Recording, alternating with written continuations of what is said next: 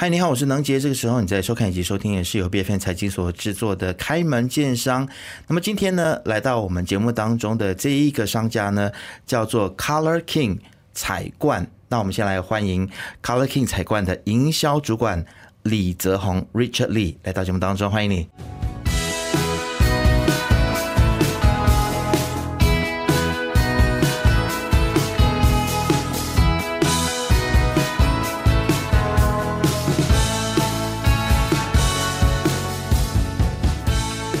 大家好，是。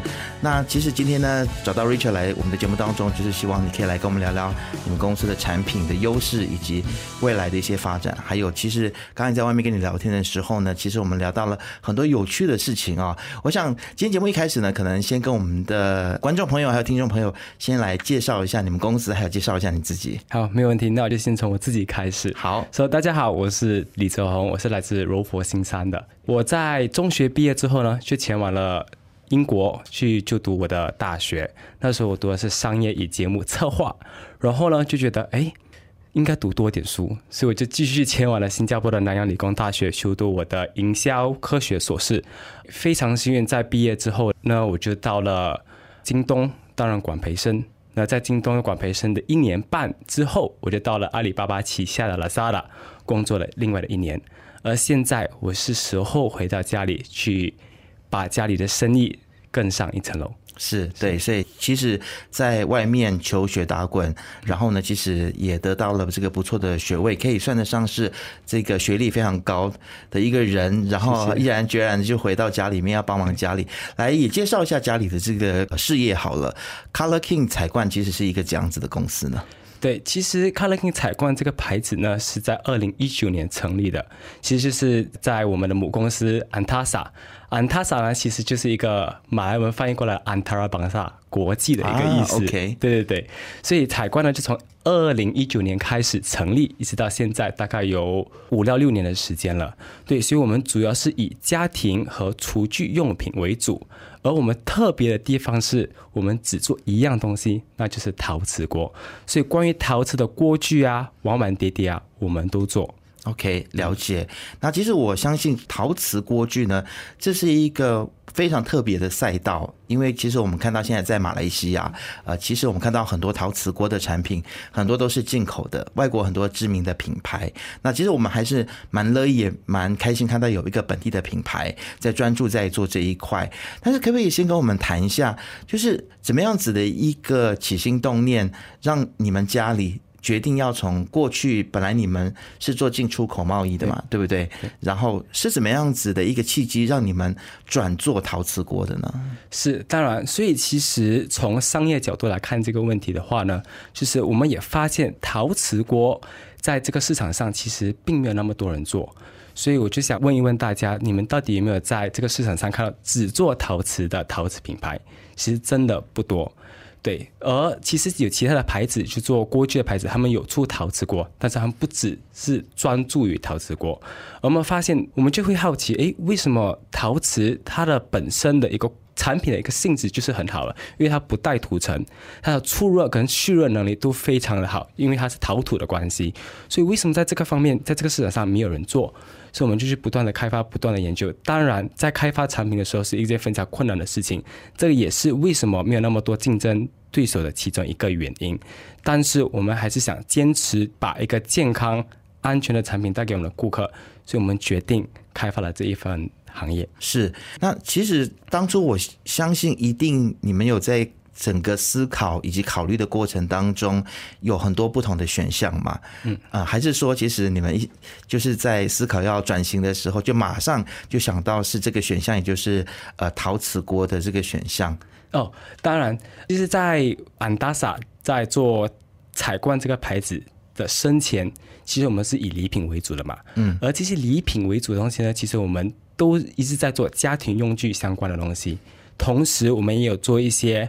比如说 flas 啊、杯呀等等这一类型的东西，所以在那个时候呢，我们就认识到了我们中国现在的一个战略伙伴，因为他也是潮州人，我爸爸他也是潮州人啊。所以大家都有个共同的话题跟一个共鸣在。嗯嗯。而潮州呢，其实除了有很多美食之外，它也是个出产陶瓷一个工艺的地方。嗯，所以就从那个时候呢，我们就跟陶瓷的这个关系产生了一些共鸣，所以我们也决定和中国的这个伙伴一起去开发陶瓷的这个品牌。OK，所以就是认识了一个商业的伙伴，然后一起来开发这个品牌。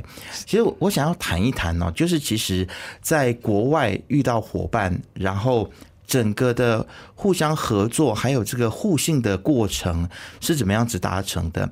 呃，我可能问的更直接一些，就是你们当初是怎么样子认定说这个是一个可信赖的伙伴？当然，一开始的时候一定会冒一些风险的。我们也可能那时对中国的人生也地不熟，所以我们也没有一百八十十全的把握这个东西一定能成功。所以就从那个时候开始，我们就慢慢的不断的磨合。而我非常的仰慕我爸爸的是，他就是为了这一门生意，一年就飞了中国好几十次，就为了配合这个伙伴，监督整个制作过程，学习整个制作过程，以及每一个产品的细节，包括我们所用的配方，包括我们所用的材料等等，都必须非常了解。嗯，所以就从那个时候呢，当然我们也非常的幸运找到了我们这个中国的战略伙伴，他也非常配合我们。配合的方面不只是给予我们一百八千的信任，同时他也愿意和我们一起开发马来西亚甚至是东南亚市场，做到更本地化的产品。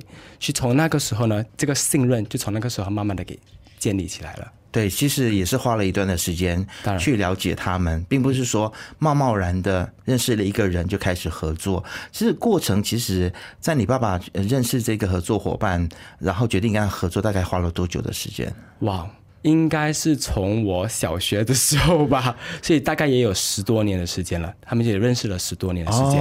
所以我爸爸和这个中国的伙伴呢，其实是在做彩罐之前就已经认识到了。所以我们在进口礼品的时候，也有和这个呃战略伙伴一起合作进口这些礼品，一直慢慢大家就一直不断的往前走，再找出一条陶瓷的道路。了解。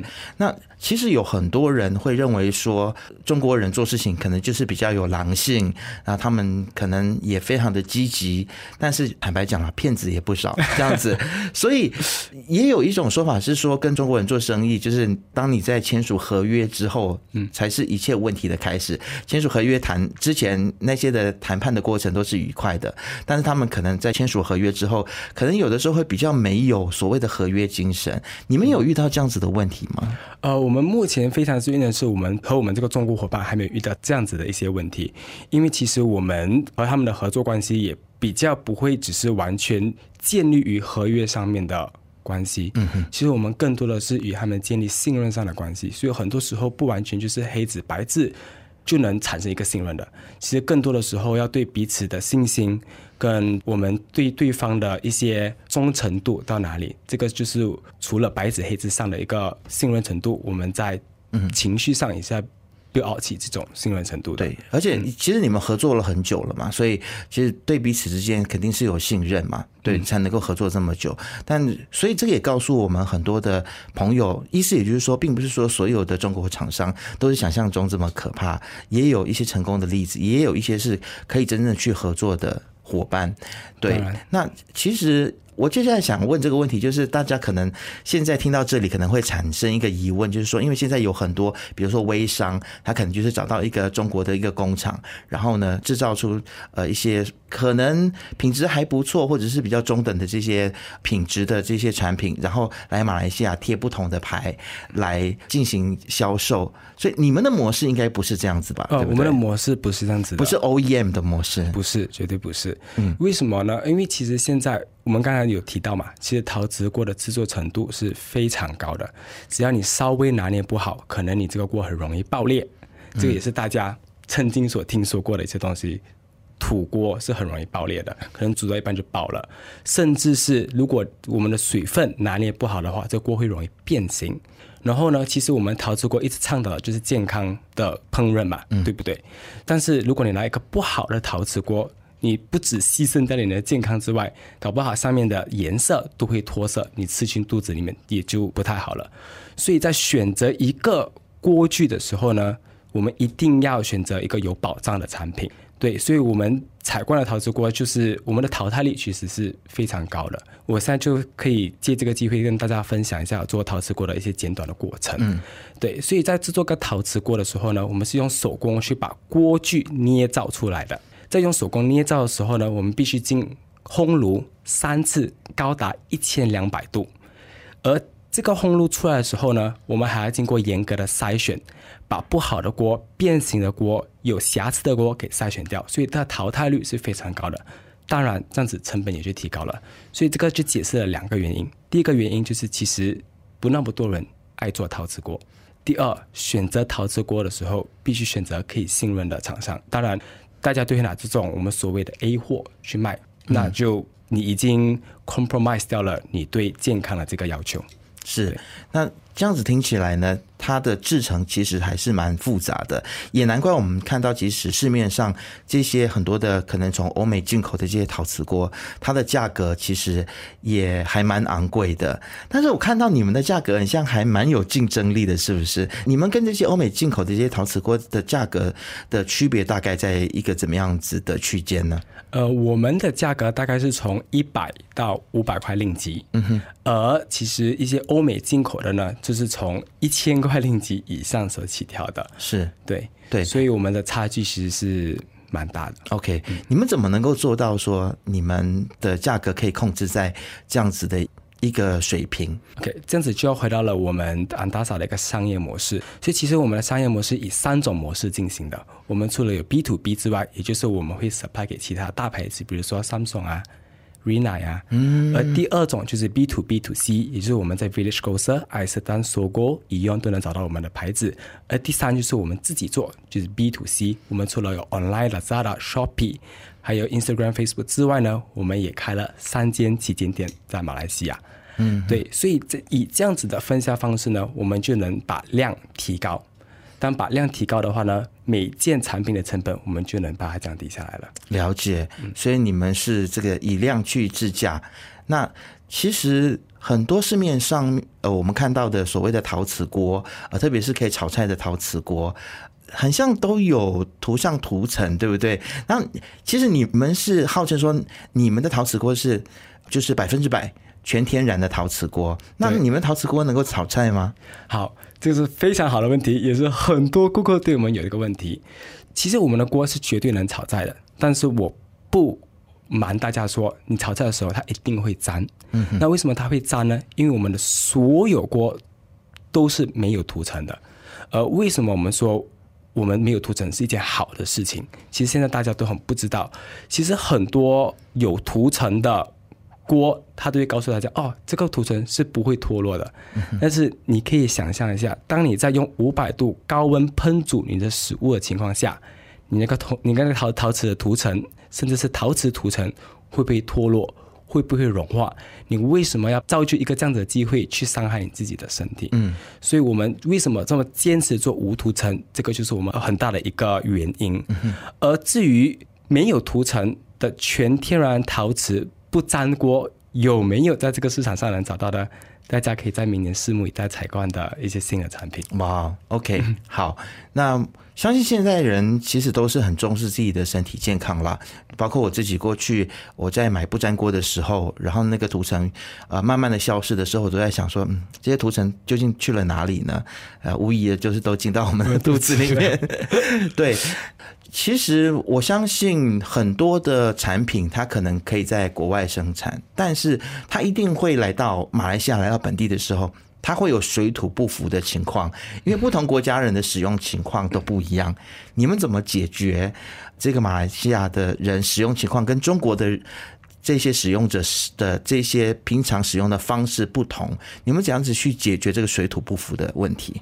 嗯，其实大家在烹饪的时候，大家煮的东西都是食物嘛，嗯哼，所以我们大家的饮食习惯可能有一些不同，但是我们的目的就是把一碗汤熬好，嗯哼，把一碗饭煮好，这就是我们的目的。而在我们呃生产产品的时候，当然我们也把本地化的这个东西融入到我们的产品里，在我们设计产品，在对我们调研产品的时候，我们不能忽略掉马来西亚我们人吃饭的一种习惯。给个例子吧，从两个方面。第一个方面，我们从容器的设计方面为主。在中国呢，他们的食量是比我们马来西亚大很多的，所以你会发现到，其实他们的锅都非常的大，他们可以需要六升、八升甚至十二升的锅都有。但是我们也发现到，马来西亚一些比较年轻的家庭，他们的家庭的那个 size 会比较小一些，所以其实我们有设计个人锅，就是两到三个人的，所以大概是在一点二到一点五升。我们也有。稍微再大一点的三到四升，甚至我们有族可能他们家庭会比较大，所以我们是有四到六升的锅给他们。所以在容器方面呢，我们也达到本地化的这个目的。而第二个方面，我们说设计，其实我们也融入了很多马来西亚的传统设计在我们的锅当中，比如说我们的 Batik Collection，就是来自马来西亚的 Batik，呃，是庆祝我们前年的马来西亚。日呃出的一个产品，而其实还有另外一个就是我们的生肖锅。而为什么生肖锅其实是一个本地化的锅呢？其实在中国我们发现到生肖锅这个东西，并不是很被中国人重视，但是我们马来西亚人呢，尤其是华人对生肖锅特别的重视，也是我们畅销最好的一个 collection。所以我们在这个生肖锅每一年都坚持的出，就是符合本地化大家对锅的一个喜爱。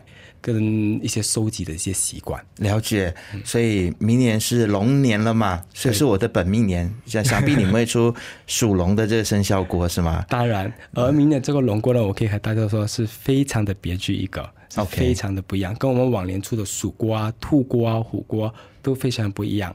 而明年的这个龙锅呢，我们不只是有一个故事。而这故事也带着一个非常重要的信息给大家，而这个信息其实包含了两个内容。第一个内容就是环保的意识，第二个内容就是感恩的心。我们希望可以通过这个龙锅，把它带给马来西亚的顾客。嗯，我自己个人是非常期待了。那其实你刚才有提到说，在马来西亚，然后你们也要尝试去打入这个有族的市场啊。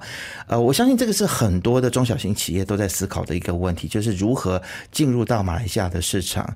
你们自己是？会选择用什么样子的营销模式去引起啊马来有族同胞他们啊让他们对你们产品感到兴趣呢？嗯，我们来说一下我们现在的一个目标群众的一个 proportion 吧。现在我们华人为主，大概占了我们百分之六十到七十的顾客群，而其他的种族可能占了百分之二十到三十。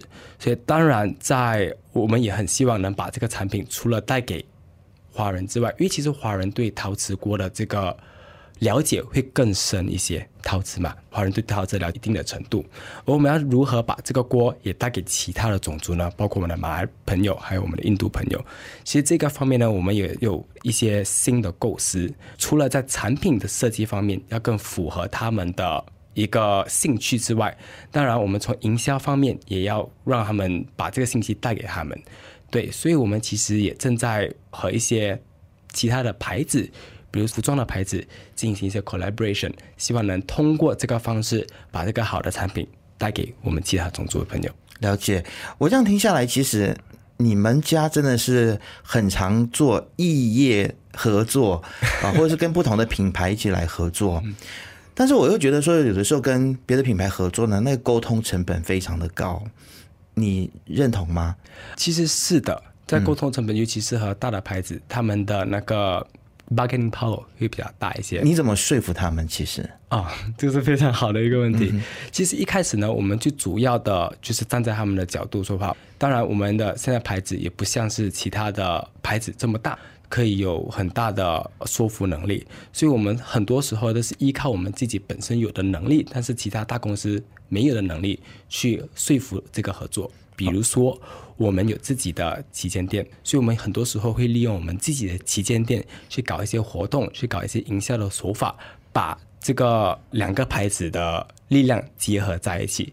其中一个最大的例子就是，我们其实之前也是有和 Panasonic 一起合作过，而 Panasonic 呢，其实他们的作业程序比较麻烦一些，对，而我日本公司嘛，对对，而我们很好，就有这种可塑性。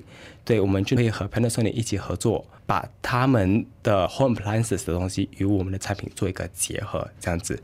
而当然，我们自己本身也有我们自己的 production team，因为我们也有我们自己的 marketing team，所以 production team 跟 marketing team 的结合，我们也会帮松下 Panasonic 去做一些 video 啊，做一些宣传的影片啊，把这东西带来给大家。所以其实在这个方面来看的话呢，其实我们。跟他们的合作关系还是非常的紧密的。那我明白你的意思了，就是说，其实要跟对方合作的时候，说服对方最好的方法，就是你先站在他的立场想，嗯，先想他的需求是什么，然后才去跟他讨论。对，另外一个最重要的一点就是，我们也不要计较到底谁做多谁做少了。嗯，对，所以我们很多时候我们都会充分的利用我们有的资源。去看可以给对方些什么东西。了解。说到站在对方的立场去想这件事情呢，其实是不是也是你们跟中国的这个合作方沟通事情的一个模式呢？嗯，是。当然，从这个已经有建立好的一个信任的开始，当然我们接下来合作的一些方式，我们要如何再进行合作？嗯哼，我来给大家一个例子吧。就刚才我们有所提及到的，其实不粘锅的这个市场是非常大的。我们要如何又做到以陶瓷为主，以健康为基本原则，做一个没有涂层的不粘锅？其实这个东西的工艺能力是非常高的，所以当然这个也不能只靠我们这边调研说这个市场有一个这样子的份额，就让我们中国的伙伴去制造。当然，我们也要站在中国伙伴的角度，去给他们更多的时间，甚至给他们一些更充分的资源跟一些资料，让他们去发展这个产品。所以，站在对方的角度去为对方着想，其实这个是一个非常重要的一个环节。了解，你们在合作了这么久的时间里面，有没有吵过架？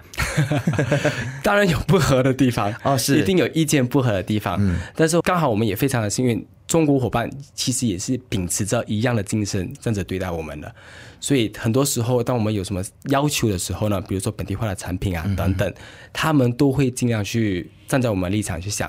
当然，我们也要先从一个商业的角度出发，到底出产这个产品的成本啊、回馈率啊到底是多少？这样子，当有摩擦或者是意见不合的时候，要如何去解决这个争议？这个我觉得蛮重要，但是可能还是要从最开始的时候在。挑选你的合作方的时候啊，认识他、了解他的那个过程，然后去确定说，哎，他是一个真的值得合作的人。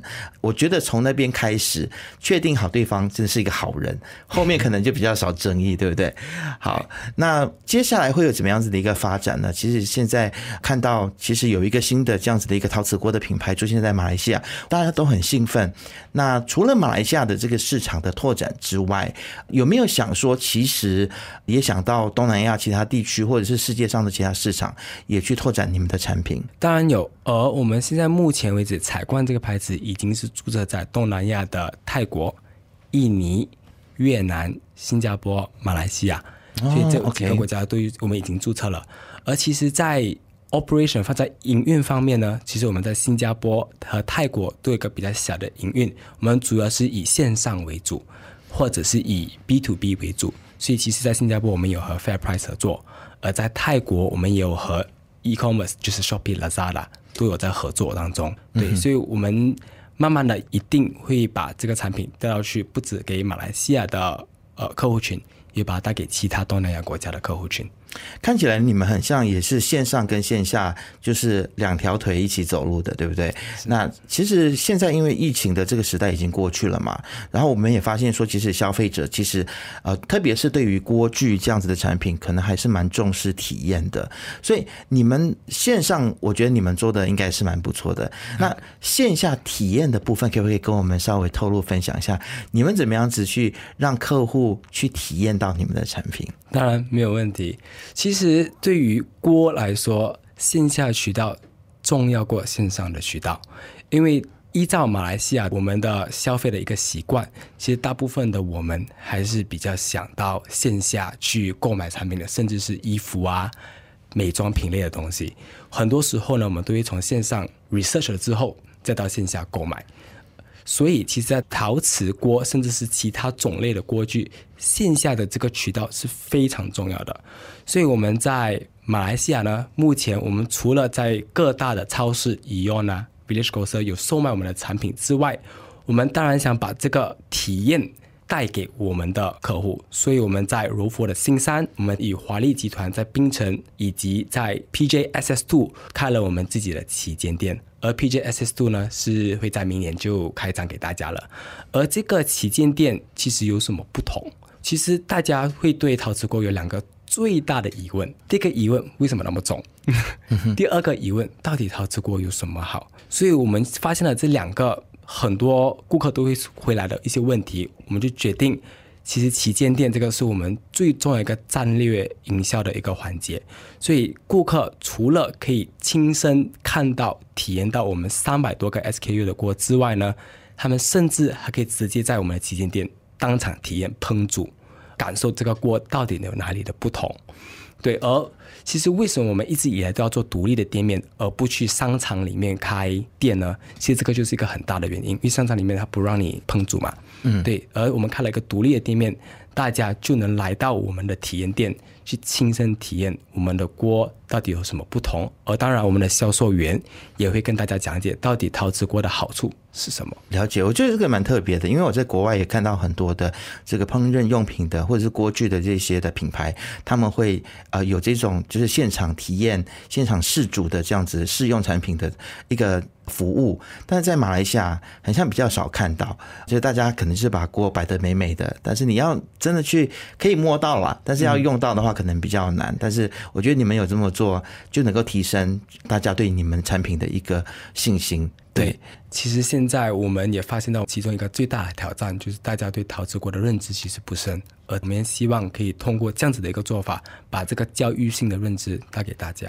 了解，你学历这么高，然后又在这些呃国际知名的企业工作过，那我相信对于你们家族的企业来说，你在过去在这些的国际企业里面工作的经验是能够带回到家里面的。可不可以讲一个你过去？在工作的时候，你学到的事情，然后你后来用在家族企业里头的技能。当然，谢谢谢谢。其实从小到大，我都没有想过要在外工作的一个念头啦。其实很多的时候呢，我就是想如何可以在外学到更多东西，因为我发现，尤其是 SME 最缺乏的一个东西就是制度化。嗯，对，我们就可能销售部门在做营销的东西。营销部门在做销售的东西，大家都没有一个很制度的去管理一间公司。而我在京东大企，我在阿里巴巴的拉萨达所学习到的其中一样最重要的东西，就是如何制度化。比如说最基本的就是我要怎么去制定我的 marketing budget，这个东西就已经是非常的重要了。所以我当然想把这个制度化的东西从各大的企业，希望可以把它采摘一点。回到我自己的公司，然后让公司更有制度化去运营。是制度化很重要啦。我想这个时候呢，在收看以及收听的中小型企业主呢，可能也可以去重新思考这件事情啊。虽然有的时候混乱的管理也是一种管理，但是其实还是要明确分工啦，还是要制度化，才能让公司运营的更加的顺利一些。但我看你应该也不太可能再回去企业工作了吧？做自己的事业是吗？当然，当然。好了，非常谢谢你今天来到我们的节目当中，谢谢 Richard。谢谢艾姐，谢谢 B F M。好，希望有机会再请你回来。好，谢谢，我一定会的。好，那我们今天的节目就这样子喽。开门见山是 B F M 财经制作的节目，你可以在财经的网站 C I J I N 点 M Y B F M 的网站以及手机应用程式以及各大播客平台听到我们的节目。正在收看 YouTube 的朋友，记得要订阅、按赞以及开启小铃铛，就可以第一时间看到我们所有最新的影片。我们下次见，拜拜。